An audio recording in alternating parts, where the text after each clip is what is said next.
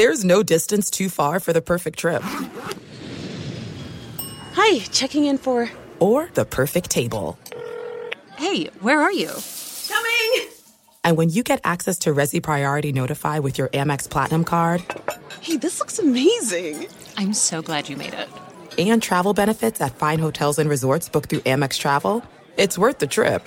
That's the powerful backing of American Express. Terms apply. Learn more at americanexpress.com slash with Amex.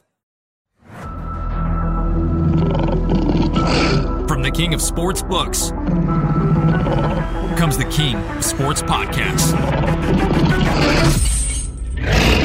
Unleashed. Presented by BetMGM. Here are your hosts, Speedy Morman and Olivia Harlan Decker.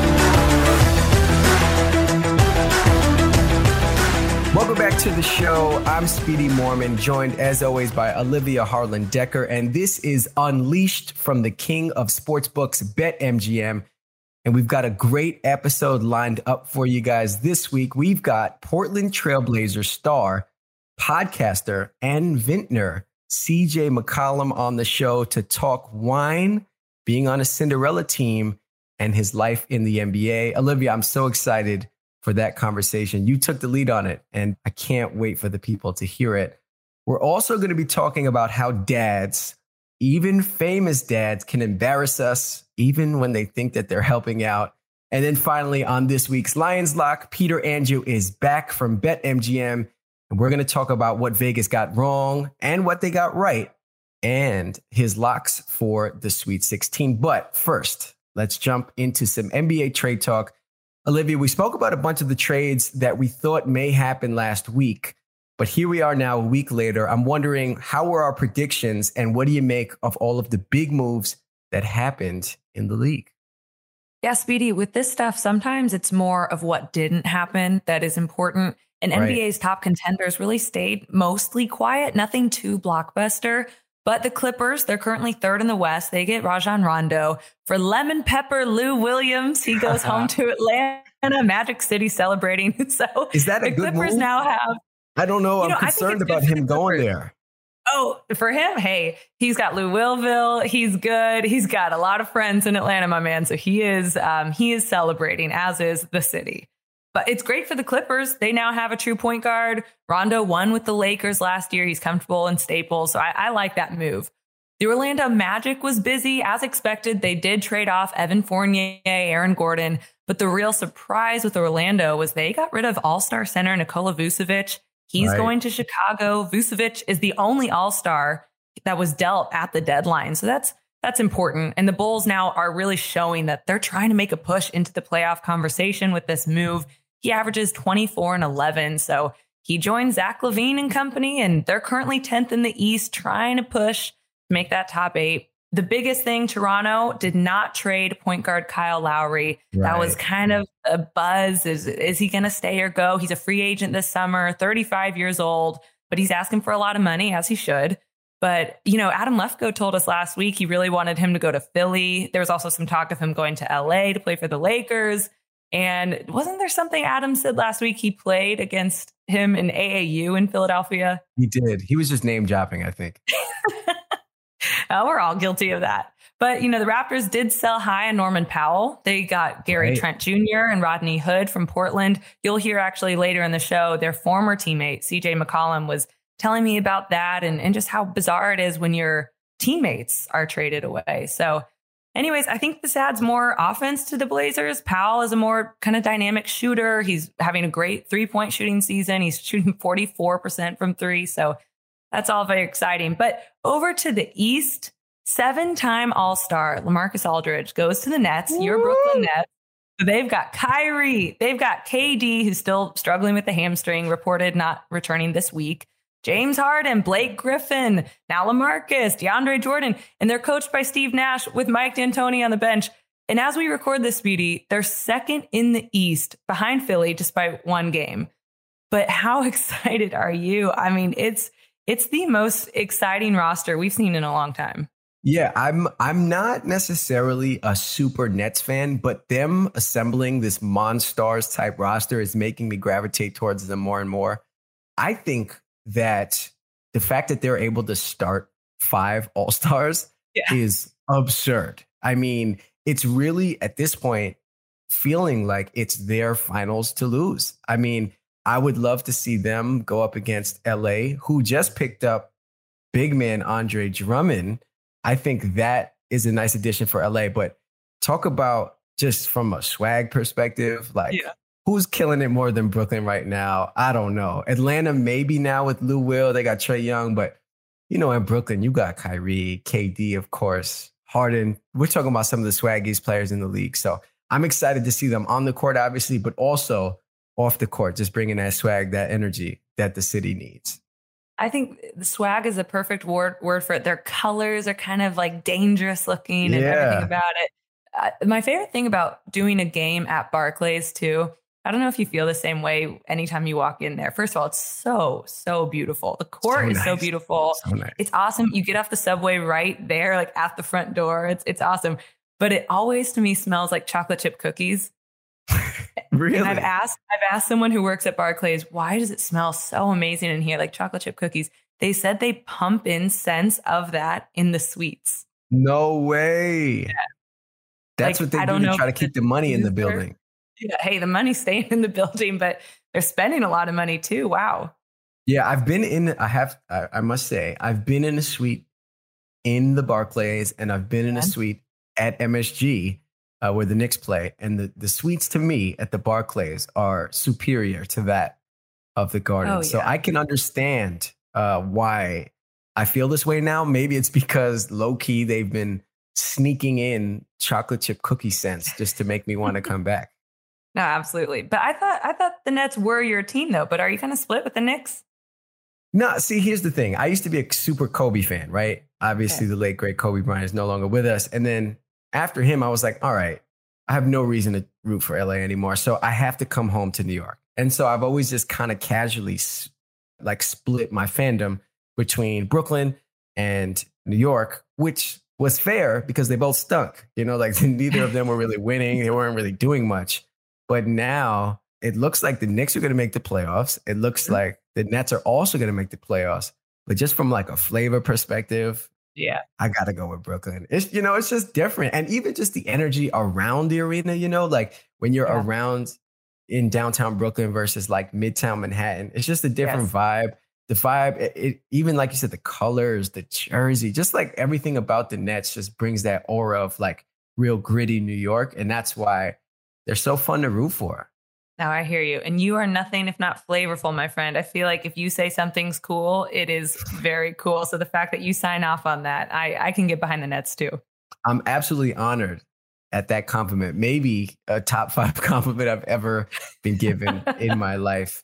Now, coming up next here on Unleashed, we've got CJ McCollum on.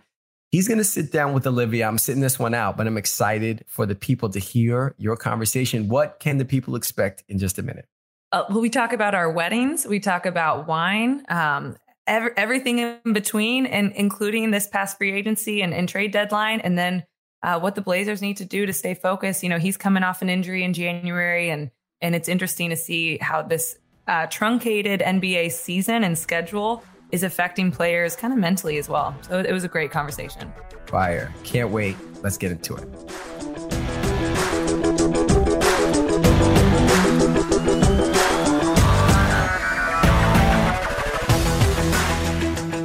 CJ, thank you so much for being on the show. I'm especially eager to talk to you right now. Well, about about two things. Your wine label, which I don't even know if you know this, but your people are sending me some bottles and I cannot wait to try it, the new rosé.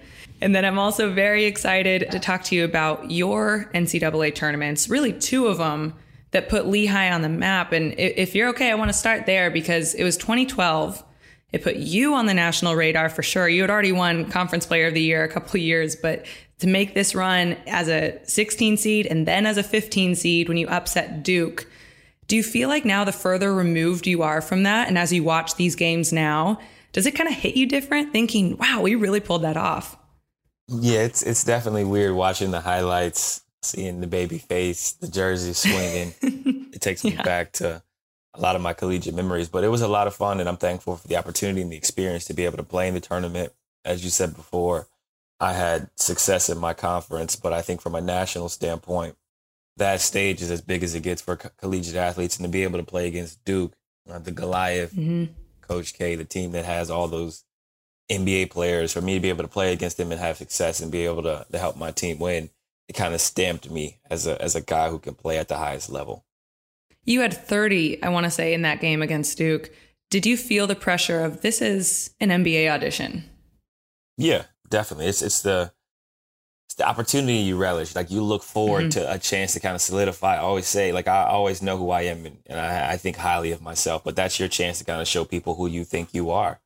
And if I would have performed not so well, I don't think my situation would have probably turned out the same. But from a pressure standpoint, you know, pressure is, as the saying goes, pressure is you know the single mother trying to provide for her children. Pressure is the Mhm. is the the person who is trying to figure out how their next meal is going to come. For me, it's just a basketball game that I played my whole life, and it's my escape. It's my happiness. It's my peace. It allows me to be able to potentially take care of my family, which is what I do now. But at the time, I was just thinking, I've worked hard. I've put the time in. Just show up, and whatever is meant to be will be. And that's what, what kind of happened for me. I know that GMs and scouts really look at your resume as a whole, but I cannot imagine at that age, and was that your junior year? Were you, what, 20, 21? Yeah, junior year, I was 20. So at 20 years old, I don't think most people can wrap their heads around that, that truly a life altering night in that game. And you've got to think that that caused a lot of separation for you. I mean, that that's crazy. How would you describe that to someone who doesn't understand that? Yeah, I mean, I went from relatively unknown to like Justin Bieber and like celebrities tweeting at me and being on ESPN, Sports Center, Wow. speaking to Charles Barkley, Shaq. So it was a little weird for me personally because I'm just like a small school kid. I grew up in Canton, Ohio, small mm-hmm. city, steel mills. You just you you show up and you do your job and you go home type of mentality. So it was just more exposure for me to kind of be in the national spotlight, them showing my highlights to being talked about as an NBA player to the next the, that actual summer. I ended up declaring for the draft. I ended Mhm. up going back to school, and then I start the season off as a preseason first team All American. So it kind of put me in the spotlight as a guy who is elite at his position, a guy who has a chance to become an NBA player, and someone who performs well on the bright stage. It's just crazy to think the course of history, just how easily it could have gone another way. And then obviously you've deserved and proven yourself at this level. It's interesting. My husband played on the two Wisconsin teams who went to back to back Final Fours, played in the national championship, and then himself and Frank Kaminsky end up being the only players drafted from that team. And he always says, and I know Frank agrees, and I'm curious if you have the same experience. There's something very different about how much fun you're having playing the game at that level. You know, in college, it's like your teammates are your roommates, your parents are friends, they travel to games together, your girlfriends are friends. It's just so intimate. And I'm just curious if you have the same experience as then comparing it to the NBA from just a kind of fun and camaraderie standpoint when guys are traded left and right all the time. Yeah, I, thought I seen the Decker. I thought that was you. but um, yeah, I think it's. I think he's right. He's spot on. the The experience you have in college is, is unique in itself, and it's unlike anything you'll ever experience from the dorm rooms. It's the. I always joke. It's the only time in your life to where you have freedom with no responsibility. Your only responsibility is to go to class and to go to practice. There's no real repercussions for doing some of the things you you can do as a professional athlete that'll be in the spotlight. So I think that's the funnest time.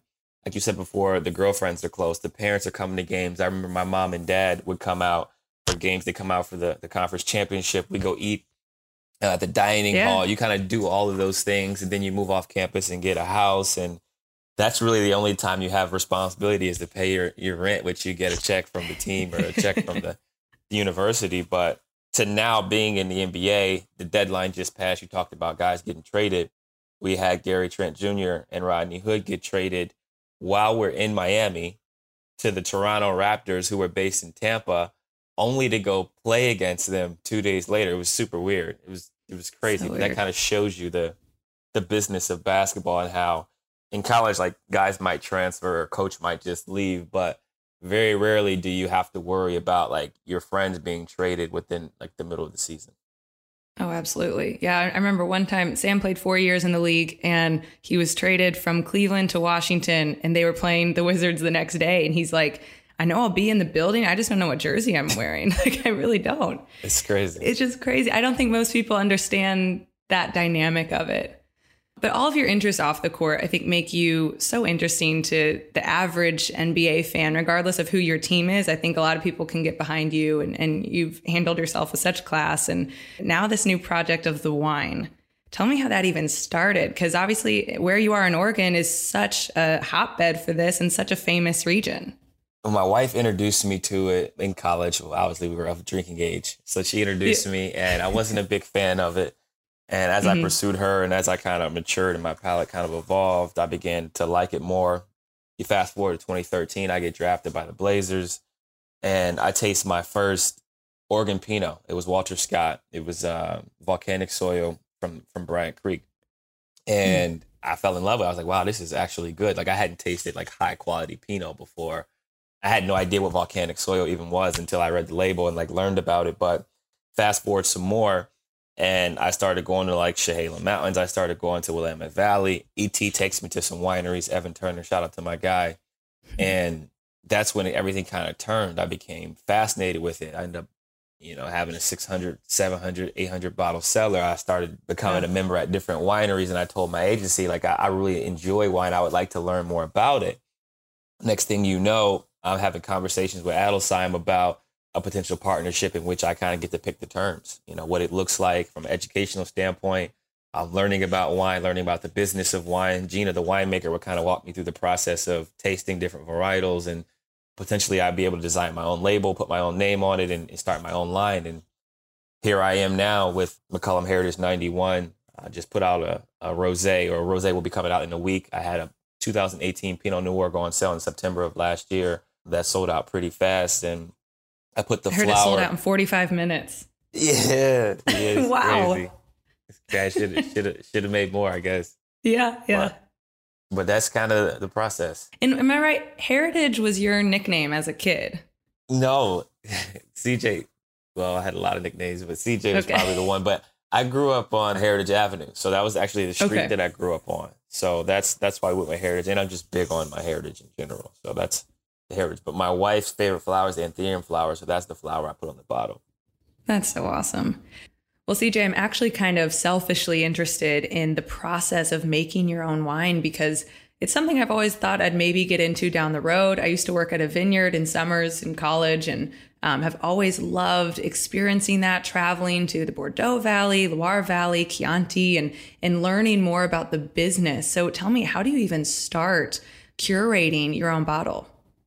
It's tough, but depending on what you're into, for me, it was more about education. I, I, factored in two things, right? Quality of wine, like what type of wine is it? What type of wine do I like? What type of education can I gain from this? And then from a live sustainability standpoint, they're live certified, which means they care about the environment. So I wanted to make sure that I approached it in, in a way in which I'm not being a detriment to society. I'm also hmm. educating mm. myself and I'm able to enjoy a great product. And there's a lot of great options in the Willamette Valley and in the Chehalem Mountains, but Adelsheim just kind of made sense to me. It felt like an authentic partnership. It felt genuine. It felt like it was the right thing for me to do. And so far, we've had nothing but pleasant experiences together and been able to collaborate on a lot of different things. So that was my process. But I don't think there's a wrong way to do it because mm-hmm. no matter what happens, you get to taste wines, which is always a plus. you get to learn about wine and you get to educate yourself on the business of wine, which is a whole mm-hmm. aspect that the casual drinker doesn't experience. Like now I look at bottles differently because I had to design a label, I had to get a patent, I had to kind of figure out what I would name things, what years I would try to uh, put out, and then what varietals I would try to put out. So there's a there's a lot that goes into it, but it's been a very rewarding process because I've been able to see from start to finish a wine with my name on it with with my taste preference and then being able to share that with strangers has been has been a really cool experience. Man, that is a dream. But a lot of people now kind of associate the NBA with like it's like a mini wine club. Like when did this happen? I feel like NBA players have now taken a hold of the industry and you hear about, you know, on the plane to games, you know, drinking like extremely expensive nice bottles of wine or in the hotels and obviously it's the coaches. I worked for the Atlanta Hawks for 3 years and Mike Budenholzer is a big wino. He got that from Popovich and and then I would see the whole staff, but they're like it's such an art. When did this happen in the NBA?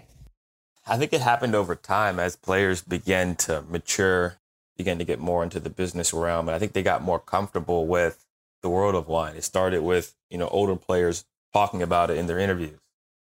Obviously, you got LeBron, you got CP, you got Jimmy, you got Melo, you got all these players who've been in the league over 15 years who've been exposed to a lot and now are comfortable with speaking on. You got D Wade who has mm-hmm. his own wine. You got the mm-hmm. Currys mm-hmm. who have their own wine. And and now it's kind of expanding to where Josh Hart, you know, Mo's partnering with Prisoner, JJ Redick's in the wine. He loves white burgundy. Yeah. I have my own wine. So now we're, we're becoming more comfortable with it because it's more socially accepted as opposed to, you know, certain things that just aren't, aren't viewed the same. Wine is a, is something that you can enjoy in a mature setting. You can do business. You can do it with mm-hmm. teammates. You can do it with family and loved ones. And I think it's become more acceptable in our culture. Uh, as, a, as a black man, we, we're, we're more exposed to things, we're more aware of things. And I think in the mm-hmm. NBA, guys are just more comfortable. Well, I'd be remiss not to talk a little bit about this current NBA season, and I cannot wait to uh, try your wine, by the way. So thank you very much for sending some my way. But just shortened season, so many games. You obviously had the foot injury coming back, and you have 16 games, I think, in April alone. What's like the mentality of getting through the rest of this season? Because I don't think people know how hard it is on y'all. Yeah, it's brutal. It's brutal. We're making we're making do with everything, testing a few times a day, kind of going through that process uh, mentally of staying out the way, trying to trying to avoid you know a positive test. And there's just mm-hmm. scares that kind of happen on a day to day basis. But from a playing standpoint, like you said before, I'm coming off a foot fracture. We don't practice because you got testing, you got travel, you got games every other day. So it's just too hard to kind of put everything together. So I'm basically getting into rhythm in games, which is trial and error, some great moments and some terrible moments. And then physically, you're just exhausted. We flew from Portland to Miami. We landed. We had uh, we had a lift and we had 8 a.m. testing, which is 5 Pacific, 5 a.m. Pacific time. We played a game that night. We had a back to back play in Orlando, and then we flew to Tampa to play Toronto. So the schedule, like you said before, 16 games in April, back to backs about just about every week. There's no real time to rest. So you just got to pick your spots. You got to get treatment. You got an ice tub, massage. I got dry needling scheduled for 12:30 today. So just kind of going through that process. But then also for me, being able to step away from basketball has been extremely important. So mm-hmm. meditating, I have wine not only to drink, but projects that I'm working on to where I can kind of escape and I'm big on uh, healthy hobbies. So things that are healthy, but also make me happy. So sometimes they're not healthy, like eating french fries, they make me happy, but then also like hot yoga. So being able to do yeah. those types of things kind of gives me an escape to where I don't look at the schedule. So like for you telling me that 16 games, like now I know, but I don't look at the schedule past three games. So I look at the next. You didn't games. know that. no, I didn't know. I avoid it. Maybe I shouldn't have told you. It's okay. Don't worry about it. But it's just crazy the the struggle that it is, and I feel bad for these college athletes too, watching them, especially teams that are losing in the first round. Everything they had to do to get there, it's just brutal on these guys. It's never been worse, I think, to be a college athlete. So it's it's so great to see the team celebrate and and continue to advance. Do you have a team you really like now? Are you able to watch much? I haven't been watching. I got some friends that coach in college and some friends that play, but I wanted the the, the what was it, Oral Roberts? Yeah, yeah you got it. Like uh, yep. they had a they had a young player number three. He was pretty good, so I was hoping they would when they end up losing. So now I don't really I don't really care what happens. I think is Michigan out of it? Like I don't even know. No, Michigan's in playing so the lead I eight. Jo- I hope Juwan Howard does well. So yeah. Uh, I, I, like to see them win. Other than that, yeah. So CJ, what am I going to expect when I have your rosé? That's a great question. Tell me what the taste notes I'm going to get. I love strawberries, so you'll definitely have hints of strawberries. There's a little bit of lemon in it, some plush. It's super smooth. Everything I do is smooth, You're Mr. Smooth. Mr. Smooth, but Gina is super smooth. You're smooth. also Gina's very shop. humble. Thank you. Super humble. I'm kidding. Gina, Gina, the, the winemaker is she's elite, and I always joke Cool. and say she's she's like the one behind the scenes that makes all my dreams come true.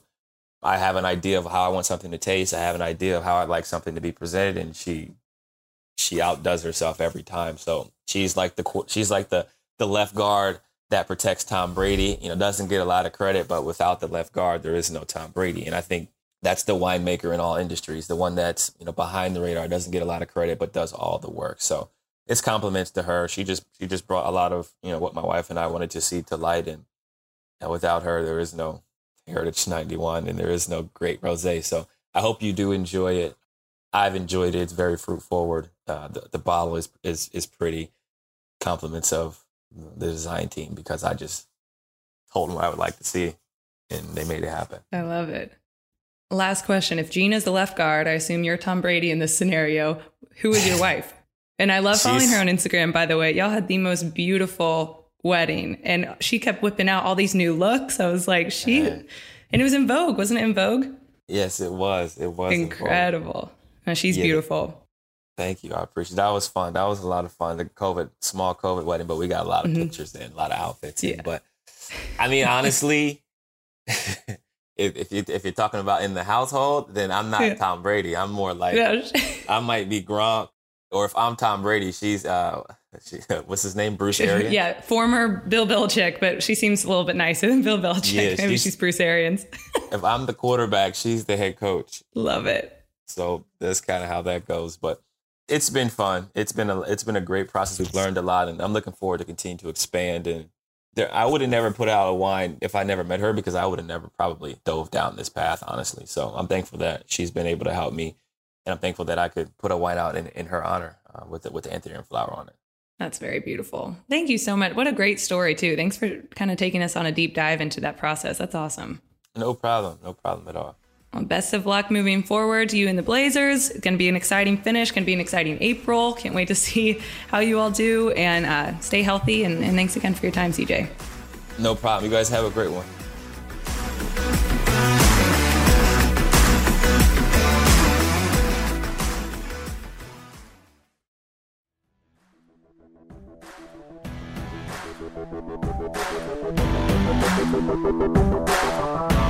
Unleashed.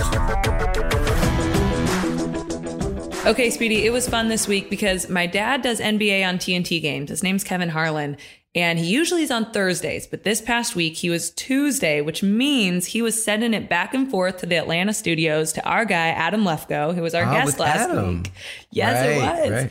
So the the ironic part is that now everyone's calling these games from home. You know, my dad's got this crazy studio set up in his basement. So what my family kind of likes to do is we have dinner now at my parents' house on the nights he has these games because it's so unique. We get to have dinner with him and then we all watch the game and he goes in the basement calling it. So Wait, I hold tell on, him, hold on. Let me. Yeah. I gotta ask a question here. So you guys sit upstairs and watch the game live on TV while he's in the basement giving the color commentary of said game. yes. That is technology is nuts. I'm sorry, that's just blowing my mind. But keep going. I'm sorry. Yeah, and and we try to make sure we're we're con- a conducive work environment. But my sister's got two little kids who are running all around. We're all having cocktails. You know, the whole thing. It's it's not a good work environment. So I give him a lot of credit for staying focused. But I tell him, you know, Dad, Adam Lefkoe, you're sending him back and forth to the studio. He's our guest this week. And he goes, okay, go ahead and write down the name, the name of the show. I do not want to mess it up. And, you know, you and Speedy and Adam, I just want to make sure I nail it because I'm going to do a little plug. I was like, boy, that is so nice. How Thank special. you. Yes. You know, we're only, this is just our third episode. We're, we're getting off the ground. And I thought, boy, that's a big national audience. That's so nice. Well, I write down our show name, Unleashed, BetMGM, with Uh-oh. Adam Lefkoe, Speedy Morman.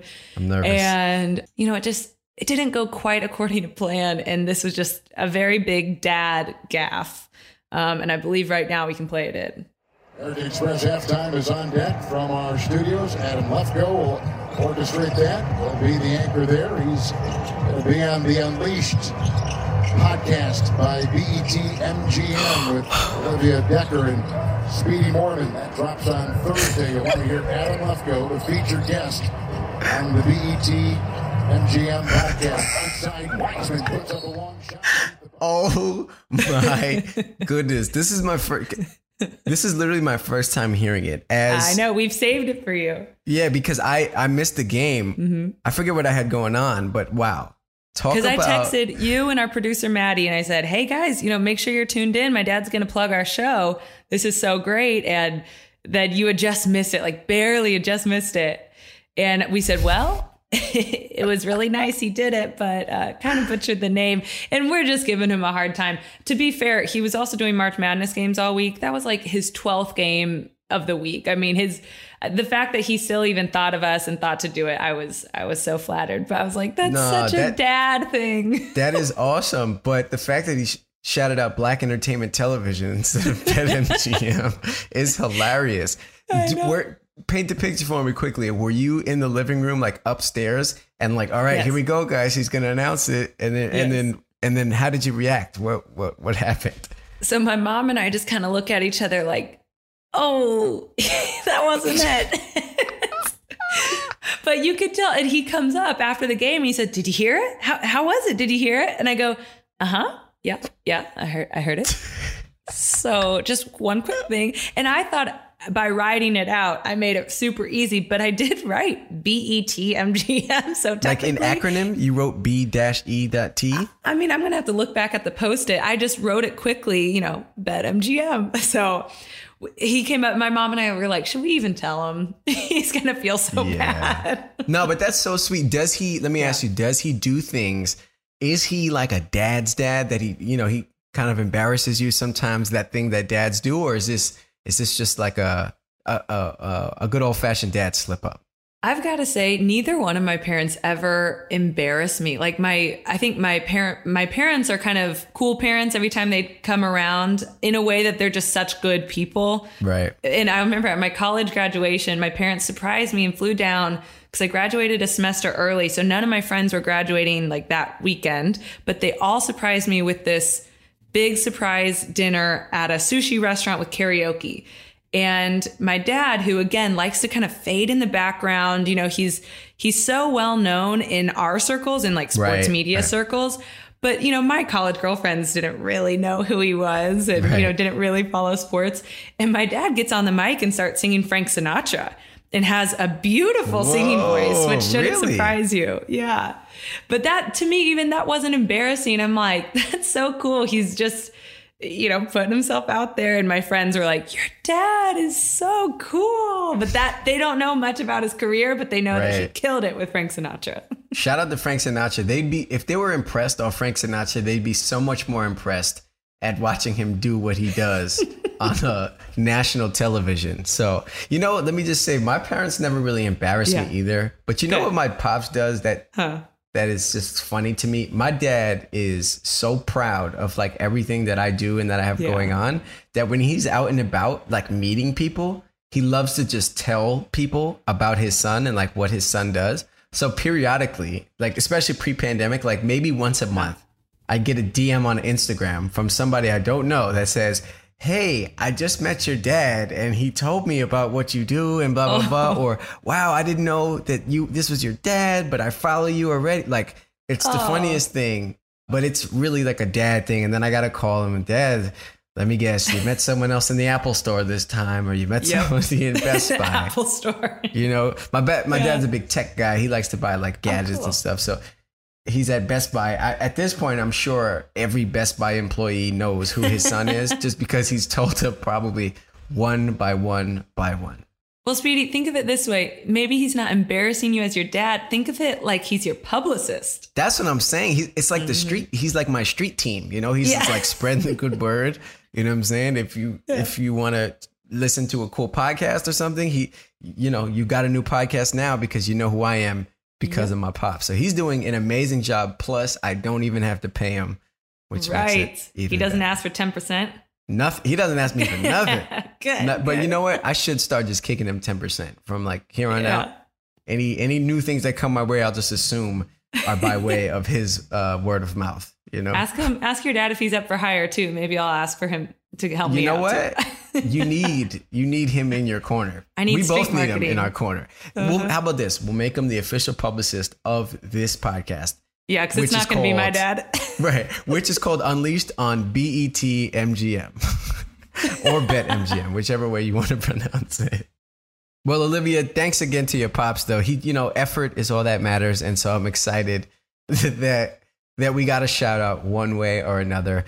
Now, coming up next, we're gonna wrap things up with this week's Lions Lock pick, where our guru from BetMGM, Peter Andrew, gives you all of the insider knowledge about which picks are worth your bread and which picks you may want to hold off on. The Lions Lock.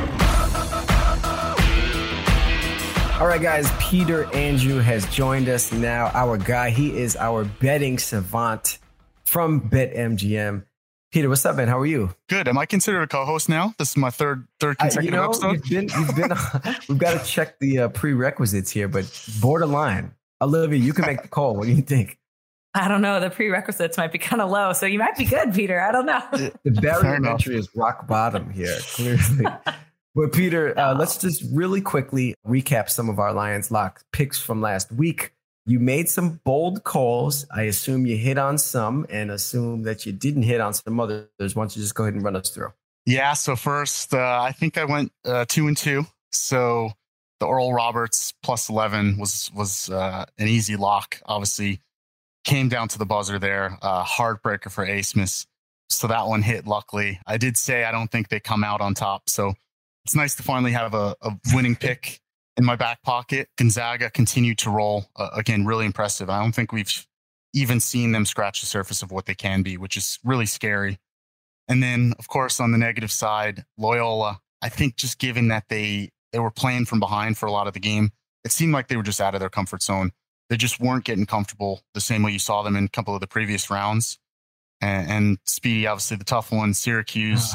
don't say Um. Don't say I think just the way they contained Buddy Boeheim, I mean, even off screens, just pick and pops kind of shots, he, he just was contained.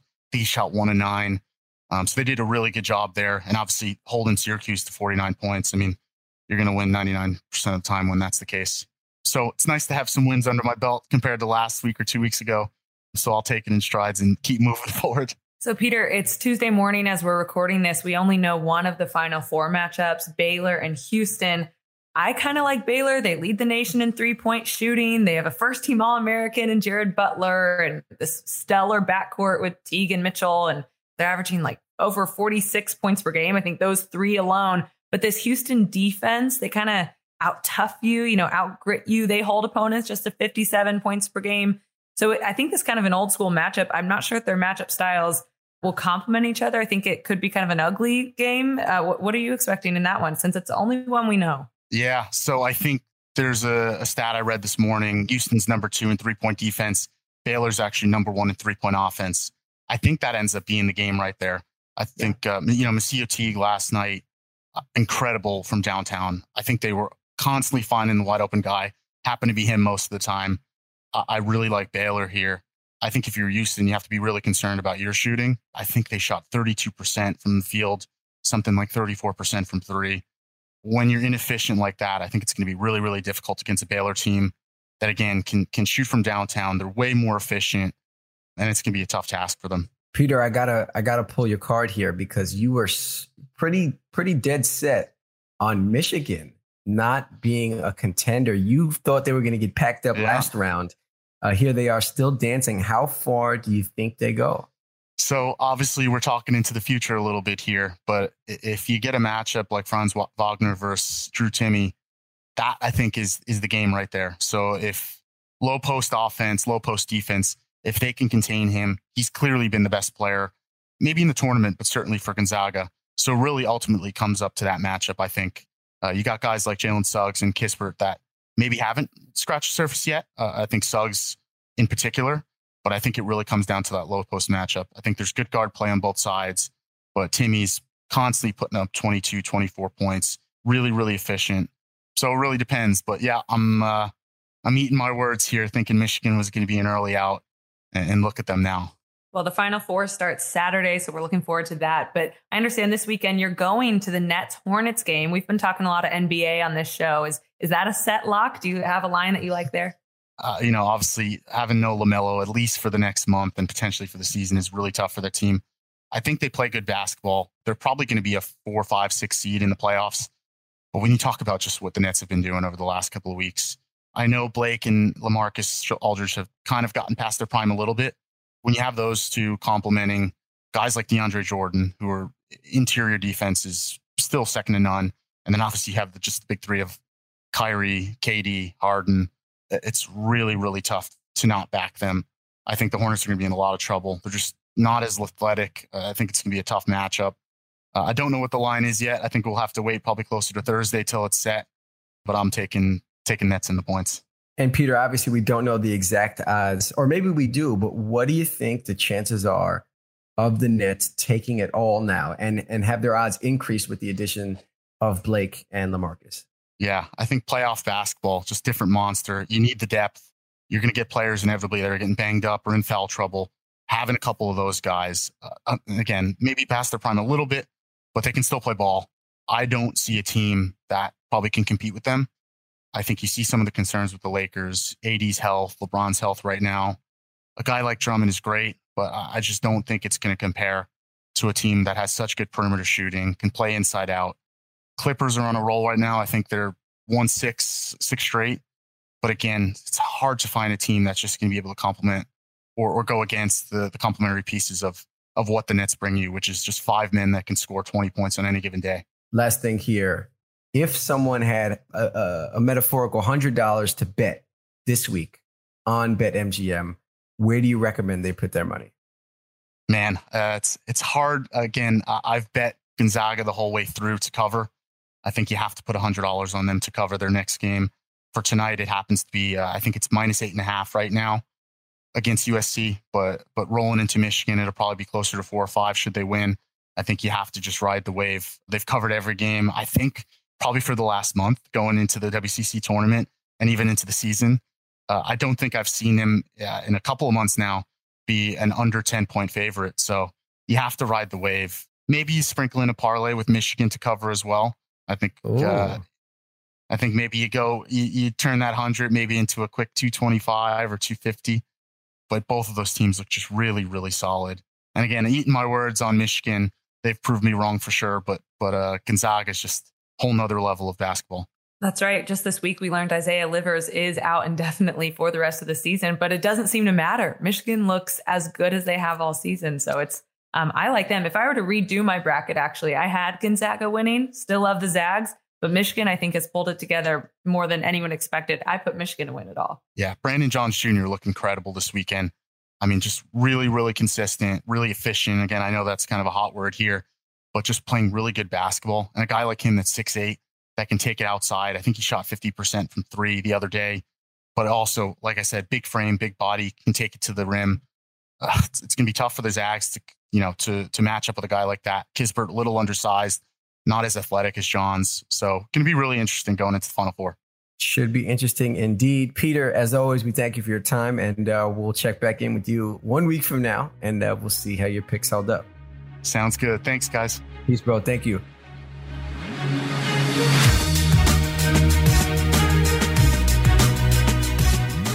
All right, guys. Well, that is it for our show today. Olivia, what a fun episode and what a wide range, right? We're talking sports picks, of course. We're talking BET, MGM, and then we're also talking with NBA superstars. Did you have a highlight from this episode? My highlight had to be sitting down with CJ McCollum, you know, via Zoom sitting down. It, he's just so multifaceted and interesting. And to hear his experience from his March Madness run, it puts a lot into perspective as we watch these teams still battle it out. Obviously, Final Four coming up this weekend. I cannot wait. I cannot wait either. And we'll be back with you all next week. So make sure to check out all of the action from BetMGM. Follow them on all social platforms at BetMGM. And as we learned from Kevin Harlan, that is spelled B E T M G M. Also, we're only asking one thing of you here. Please leave a review of the show on Apple Podcasts and make sure you follow us wherever you listen to your podcast. We'll see you guys next week. Peace.